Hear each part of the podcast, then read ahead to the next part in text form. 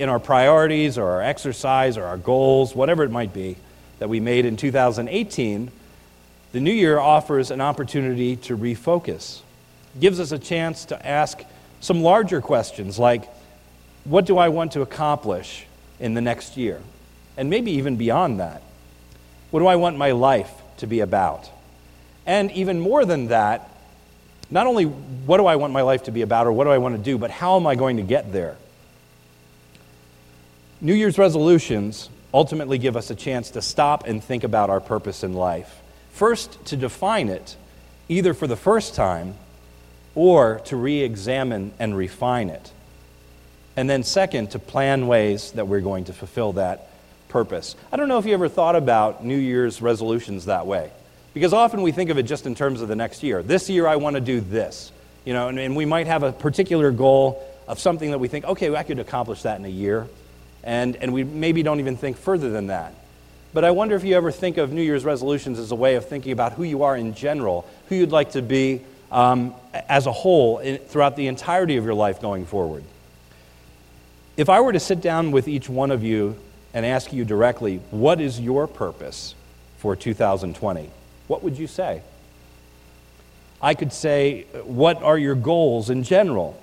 Not just for this year, but for your whole life. Or what is your purpose in life? What is your mission?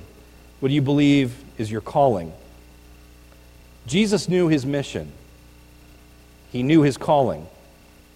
He knew what he was to accomplish and what God's will was for his life. And what I want to show you tonight from our text is that Jesus allowed his mission to define what it was that he did on a day to day basis.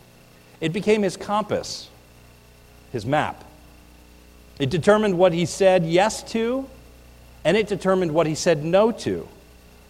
The bottom line is that Jesus used his mission to define his ministry. Let me say that one more time. Jesus used his mission to define his ministry. That's the main focus for tonight's passage. If you get nothing else from this, that's the main focus. So let's look at our text in more detail, Mark 1 35 through 39, to see how Jesus stayed true to this mission. And by the way, this is relevant stuff because here's the thing we get off mission all the time. We make resolutions, and then you know it, by February, we've forgotten them, right? I went back and looked through what my resolutions for 2018 were. Some of them I kept, some of them I was like, oh yeah, I made that resolution. I think that was forgotten within a month, you know? And some of them were just way off course, and I, I did not keep track of it. So we lose our initial focus all the time. So that should make this all the more amazing. How is it that Jesus didn't do that? How is it that he managed to stay on focus, to stay true to his mission, when there could have been so many forces that it could have threatened to pull him off course? So, as we look at this text, I want to propose that there are three ways that Jesus stayed on mission. The first one, the first way that Jesus stayed on mission was that he made time to pray. And that's pretty obvious from this passage. So if you look at verse 35, it says, And rising very early in the morning, while it was still dark, he departed and went out to a desolate place, and there he prayed. So if you just pick this apart a little bit, what's being said, uh, the details of it all, you notice, first of all, he's getting up early in the morning. He did something unusual. He got up earlier than most people would. It says that he did so while it was still dark, is what the text says. That's not to say that, you know, somehow morning people are better than evening people, night owls, whatever. But it is saying that Jesus went out of his way to wake up at a time where he would have the least amount of distractions. What's clear is that not many people would have been up at this hour, and that gave him an opportunity, as we'll see, to sneak off, as it were, to leave when the crowds weren't pursuing him, and to pray when no one would interrupt him. But not only this, uh, as this note in the text says, it says, And rising very early in the morning, while it was still dark, he, and here it is, departed and went out to a desolate place, and there he prayed. So it was not only that Jesus uh, was, was being intentional here in terms of time, but we see he's also being intentional in terms of place. He got up early and he physically removed himself from the crowds.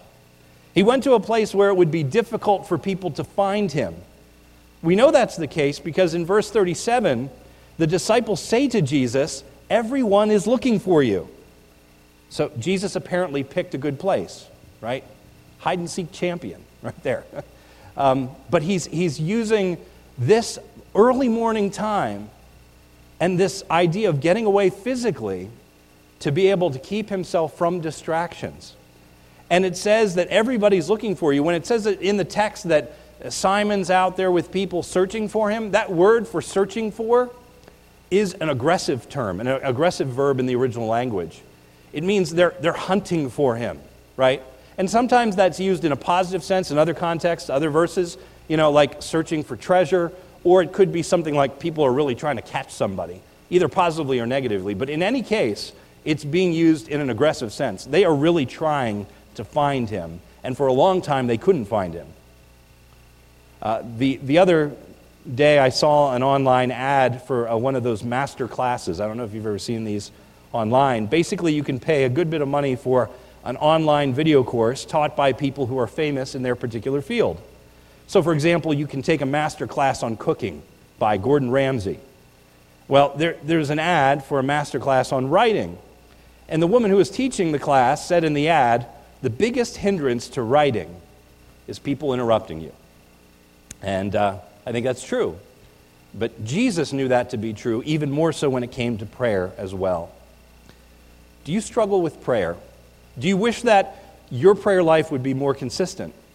Have you ever wondered that, you know, I, I just wish I could pray longer? If so, just a, a simple application here. Have you ever considered that maybe you just need to change your time and your place of prayer?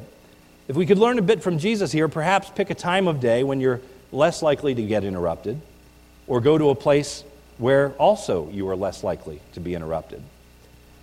I do a lot of work on my computer, and I'm on it a lot during the day, but sometimes I find that a computer can be my biggest distraction, whether it's email or, or, or something else or something, my phone going off.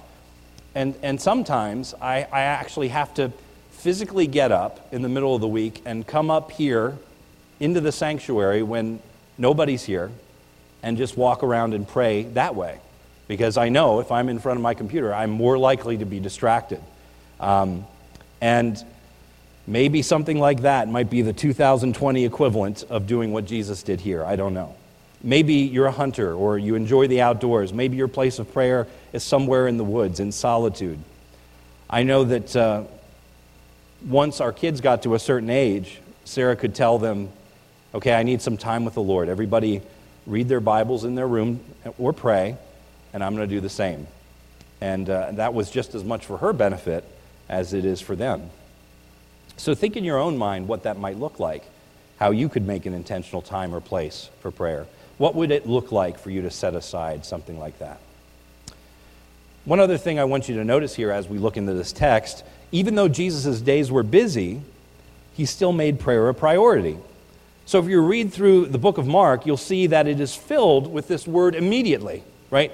36 times in Mark. And this is not a new observation. Many people have said this, this very thing. But 36 times in Mark, this word immediately appears in his gospel specifically more than in the other ones. It's almost like one thing is happening rapidly after the other.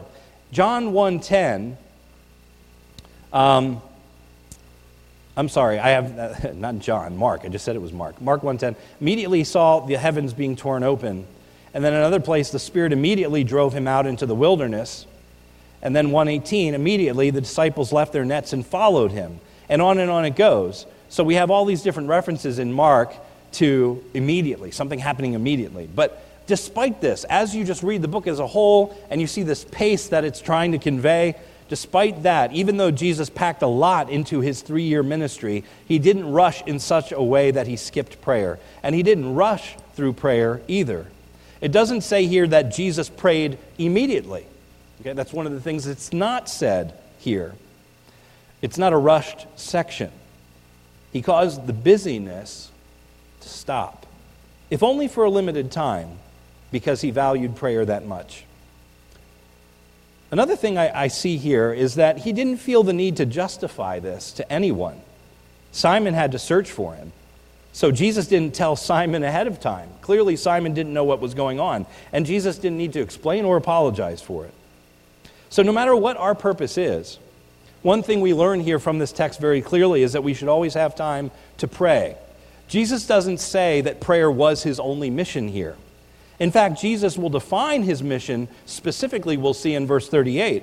Nevertheless, Jesus knew that prayer was inseparable from his mission, it was a non negotiable item, it was essential. So, no matter what your calling is in life, prayer, we learn, is an essential part of it. And prayer is, in fact, a key tool in helping to keep us on mission.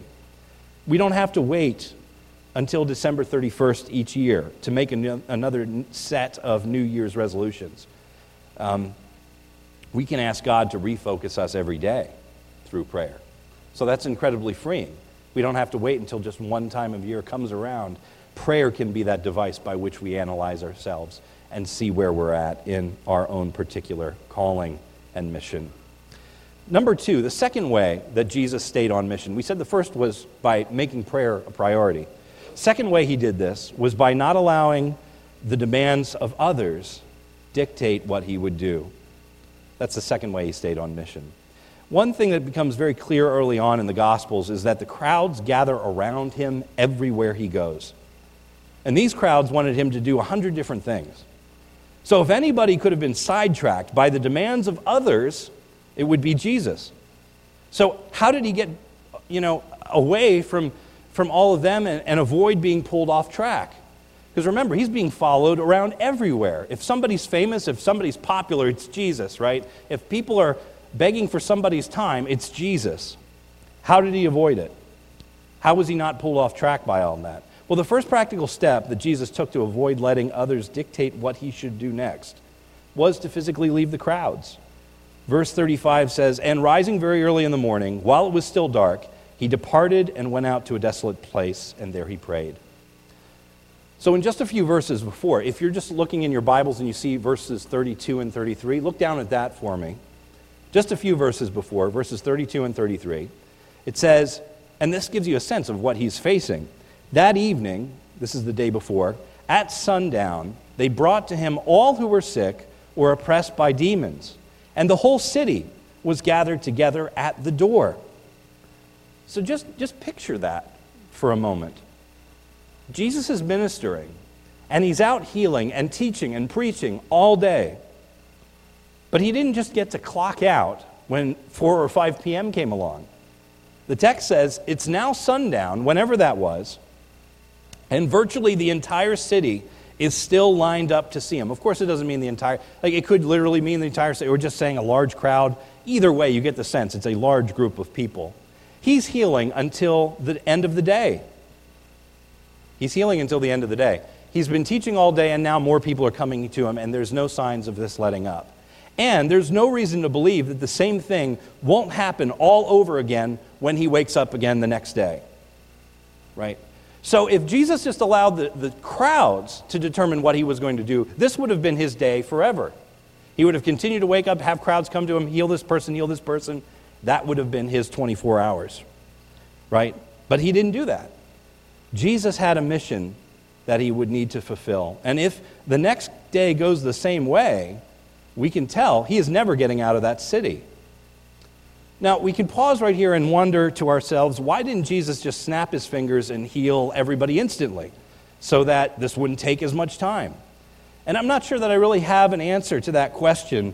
And I don't know if we'll really all have that answer fully until we get to heaven.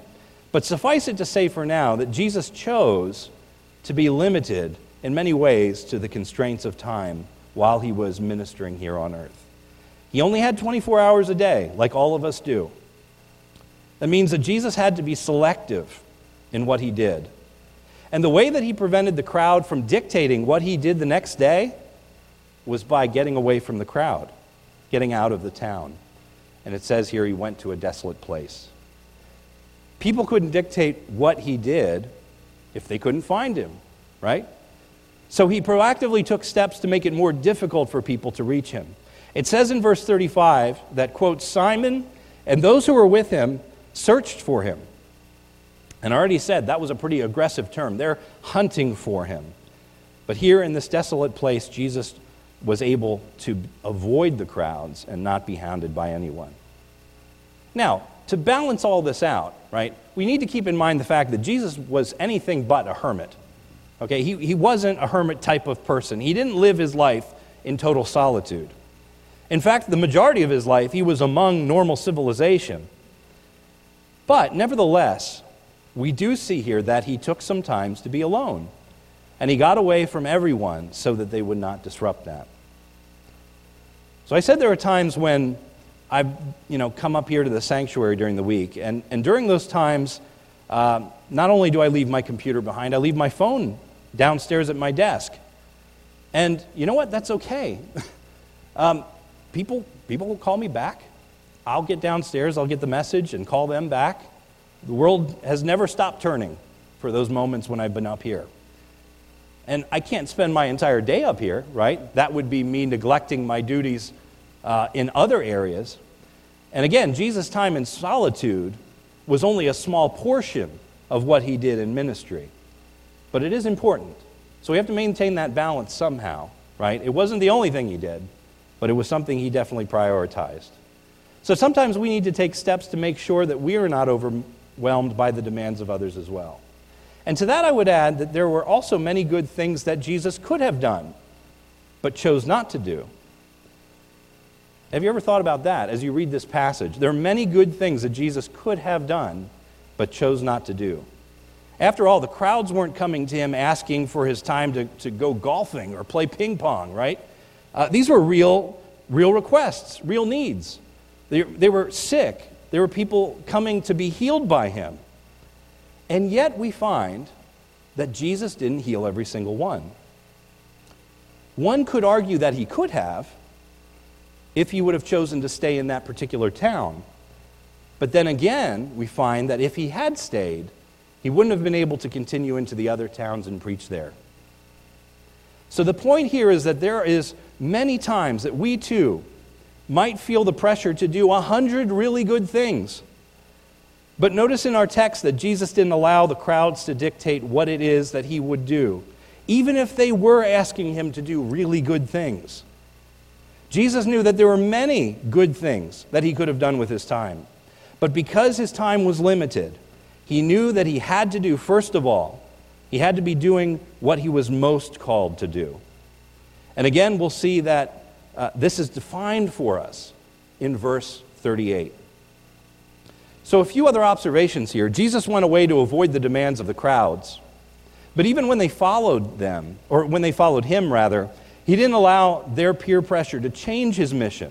Simon said in verse 37, Everyone is looking for you. And I love Jesus' response. You want to look down and see it, what he says? You know what he does? He ignores him. He doesn't say anything uh, to address that particular concern. All he says in verse 38 is, let us go to the next towns, which is an answer in and of itself. He doesn't even address Simon's complaint. It's like Simon never said it. Didn't matter if a thousand people were telling Jesus to stay and do X. Jesus knew what he was supposed to be doing. He didn't allow the crowds to be the ones that defined that. Nor did he feel the need to apologize for not meeting the needs of the crowd. He didn't say, you know what, I'm sorry, I see there's a lot of needs here. I could be healing, but I, have got to go and do this. You don't see any of that. He doesn't launch into an explanation to Peter as to why he needs to move on. He just states he's going to be moving on. And I don't know if you've ever felt guilty for not doing something, or if anybody's made you feel guilty for not doing something.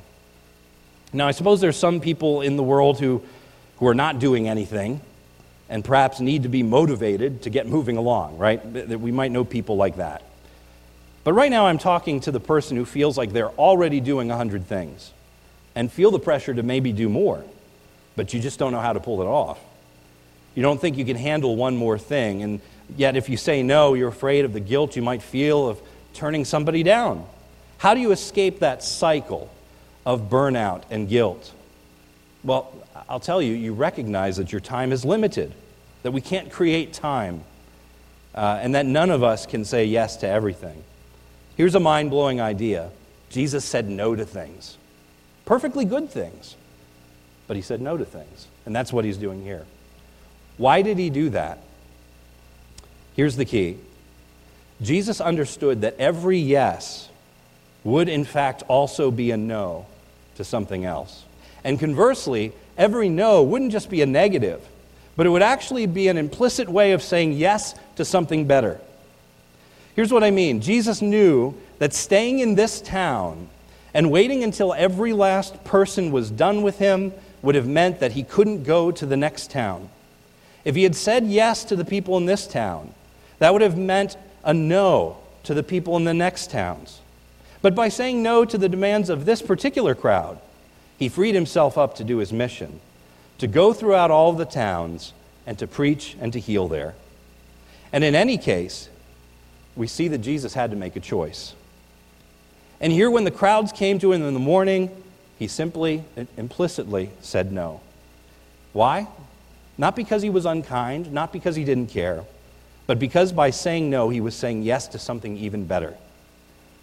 And here's the application. Here's a great truth we can learn from this. If you're ever feeling overburdened and feel like you can't take on one more thing, remember that no matter what you do, you can't create any more time in the world. Every choice we make has a consequence. Every yes we say is a no to something else. But we don't have to fear saying no either to certain opportunities, however good they may be.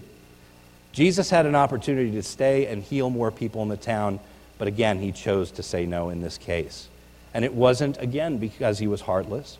It wasn't because he didn't care. It was because he knew that his time was limited, and even further, that he needed to preach in the other towns as well, not just one. He knew that no, uh, that no wasn't an inherently bad word in this particular case, but rather his no was actually a way of saying yes to something greater. And that brings us to our third and final point. So we said, how did Jesus stay on mission? Two ways already. Number one, he kept prayer as a priority. Number two, we said he kept his mission in mind by not allowing the others to be the ones who defined that mission. And the third way that Jesus stayed on mission here was by knowing his true purpose and using that purpose to direct what he did day by day. The reason Jesus turned down this request in the town was because he knew his mission and you could say he was laser focused on it. Mark 1 38 and 39 says this. So follow along as, as we read that 38 and 39. And he said to them, Let us go on to the next towns, that I may preach there also. And here's the key part for that is why I came out. And he went throughout all of Galilee, preaching in their synagogues and casting out demons. Jesus says this very key phrase. He says, For that is why I came out. This could be understood in two senses, right? On one hand, we could say this is the reason that he came out of that particular town, out of Capernaum. He's saying, The reason I came out is because I'm trying to avoid the crowds. This is why I got out of Capernaum and I'm in this desolate place, right? But even in a larger sense, we could say that what he is saying here is this is the reason why I came. This is the mission that God gave me. I need to go and preach not just to this particular town, but to all of the towns because that is the mission God gave me. And if we were to go to Luke 4 uh, 43, why don't you just turn there real quick? I think we have time. This is the only time I'll ask you to turn away uh, from the passage. Luke 4 43. It's Luke's way of kind of communicating the same thing that Jesus is saying here, but I think in an even clearer way when we're talking about the mission of Jesus. Luke 4:43 says this, "But he said to them, I must preach the good news of the kingdom of God to the other towns as well, for I was sent for this purpose." And there it is. For I was sent for this purpose. You can turn back to Mark 1 now. Um, you see in both of these passages, Jesus knew his purpose. And again, Jesus sticking to his purpose didn't make him unloving or uncaring. Rather, it meant that he had a bigger picture in mind than the people did. Jesus knew ultimately why God the Father had sent him. The people did not. If there's one thing that's clear as we read the Gospels, is that people don't have a clue. He's constantly having to re explain himself to people. They're not getting why he was sent, what he is about, who he is, right? And they don't see the larger picture. All they see is their own needs. But Jesus had the bigger picture here. He was saying no to them so that he didn't fail in fulfilling his mission that God gave him. Not only did Jesus know his mission, but he also was diligent to do it. We see that too. We just got done talking about how Jesus took time out to pray, but again, lest you think of him as just taking his time, hiding away all of the time, you should know that he was anything but lazy. Once he had finished praying, he was immediately on to the next thing. He knew his purpose, and his, pur- his purpose kept him busy. So in Mark 1 38 through 39, it says, And he came to them and said to them, Let us go on to the next towns, that I may preach there also, for that is why I came out. And he went. So he immediately goes and does something else. Jesus says to Simon, Let's go to the next town. And immediately he does it. So the text resumes uh, with this word uh, immediately for everything in, this, in the section that follows. Jesus knew his mission, and it wasn't just that he was trying to say no to everything or just retreat and not uh, address anybody. He was diligent about his work, he was busy. So we too should be diligent in fulfilling our mission. I already told you that we don't always have to feel guilt for saying no to certain things, but that doesn't mean that we can just be lazy all the time. We should be using our time well. Elsewhere in the Bible, it tells us that we should, and this is Ephesians 5:16, you don't have to turn there. But that passage says we should redeem the time. Why? Because the days are evil. Now, we said that Jesus knew his mission and he stuck to it. What was that mission anyway? Well, it already kind of tells us there in those verses. He says, Let us go to these next towns that I may preach there also, for that is why I came out. And then we see he does that. It says he goes throughout all of Galilee, preaching in their synagogues and catch, casting out demons. There's a few things we could pull out of that as well. First, we see uh, the, the primary purpose rise to the top of this passage. He says, Let's go to the next town that I may preach there also, for that is why uh, I came out. And, and he makes it pretty clear that Jesus' primary purpose on earth was to preach the gospel of the kingdom of God. And indeed, there are 18 other times just in the book of Mark where Jesus talks about the kingdom of God, where he's doing that very thing, preaching about it. But notice also that immediately after Jesus says, I'm going to preach there also, for that is why I came out, you look at the next verse, verse 39, and it says this And he went throughout all Galilee, preaching in their synagogues, and then what follows? And casting out demons. Do you see that? He just said his purpose is to preach.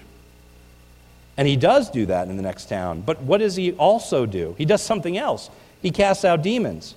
What's going on here? Is Jesus abandoning his mission? No, not at all. In fact, this shows us that Jesus' mission, and by extension ours, is more than just one thing, more than just one task. In other words, the purpose for our life isn't just going to be one thing that we can just say, this is the one thing that we're here to do and nothing else. Uh, it's, in fact, many different things. Yes, Jesus was called to preach, but casting out demons was also part of what God had sent him to do. And not just because it supported his preaching. In fact, we see that the Bible gives us many different answers when it talks about what Jesus' mission was. For example, and I'm just going to read these, you don't have to turn to each one. One mission for Jesus was to speak the words of the Father, John 12, 49. For I have not spoken of my own authority, but the Father who sent me has, um, has himself given me a commandment what to say and what to speak. Another mission was to, quote, manifest God's name to his people. John 17, 6 through 8. I have manifested your name to the people whom you gave me out of the world. We also see that Jesus was sent to glorify the Father. John 17, 4. I glorified you on earth, having accomplished the work that you gave me to do. Jesus came to do the will of the Father. John 6, 38. For I have come down from heaven not to do my own will, but the will of him who sent me. Jesus was tasked with making sure that he kept his people from falling, and he did that as well. John 17, 12. While I was with them, I kept them in your name, which you have given me. I have guarded them, and not one of them has been lost except the son of destruction, that the scripture might be fulfilled. Additionally, we could see in Luke 19:10, here's a, a statement of Jesus' purpose. the Son of Man came to seek and save the lost.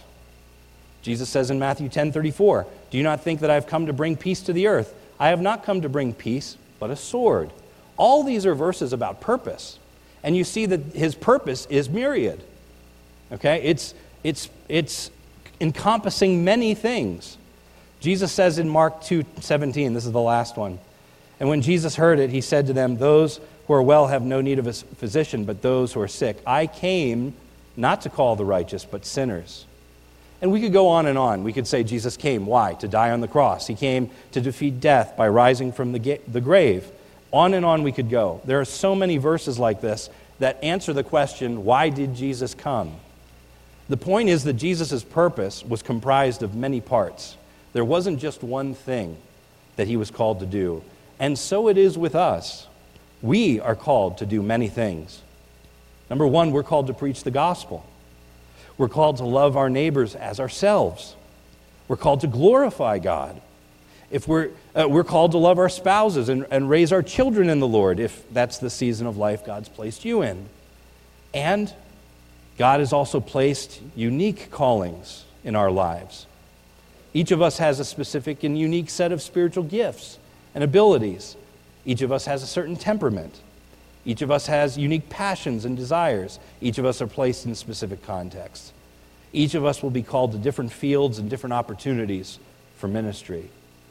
And while not, God might not speak down from heaven, giving us a verbatim uh, description as to where and how we should serve, those desires and abilities. Nevertheless, we have been given other means to discern our place in God's kingdom, namely wisdom, namely the scriptures, the encouragement and counsel of others. We each have a unique task to do. So, again, there are many things we could do. And in this day and age, really, there are always a ton of opportunities. Opportunity isn't our problem. What we need is focus. In the midst of a thousand voices telling us what to do, we need focus. So, in conclusion, here's what we find Jesus knew his mission. Jesus used that sense of mission to determine what it was he did, and he stuck to that mission. There are certain things that we know from Scripture that are a part of our mission.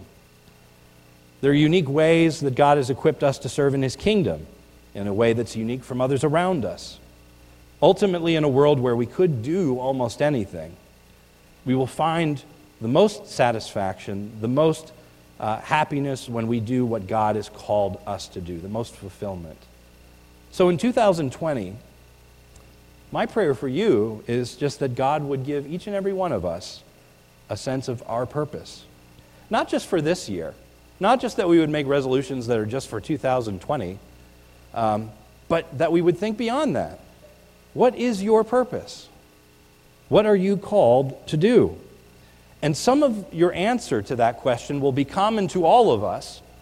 All of us could say some of these things together, like we're called to preach the gospel and we're called to love our neighbors as ourselves and things. But there might be certain things that you see that God has placed in front of you that only you have the unique ability to do or opportunity to do, or somebody, a neighbor, that you could reach in a particular way, or a family member that you could reach or minister to in a way that others cannot. And our mission and our purpose is comprised of a host of things. So may our purpose be that compass that directs our step even in this new year. Let's pray. Heavenly Father, we thank you for your word, and we specifically thank you tonight uh, for how this passage in Mark shows us the incredible focus of our Lord Jesus Christ. As he came to this earth, was sent to this earth by you, and completed the task and the tasks that you gave him to do. God, we see in him a thousand different pressures um, in so many different circumstances and places that he visited and walked. And yet, God, he was able to stick to that which you had called him to do. May we learn this year and in the years ahead to also um, be about the mission that you have called us to do. May we search your scriptures and find what it is that you have called each and every one of us to do. Uh, may we be about the things that matter. So, God, help this to be a year of change, not by our own power, Lord, but by your Holy Spirit. And so, for all these things that we've talked about tonight, all the things that we desire, all the things that we want to be in this year, as long as they're in keeping with your will, may you do so by the power of your Holy Spirit. And in ways where our will needs to be corrected, Lord, help that to be the case as well. May you correct us and steer us on the right path. So thank you for this example, we pray. In Jesus' name, amen.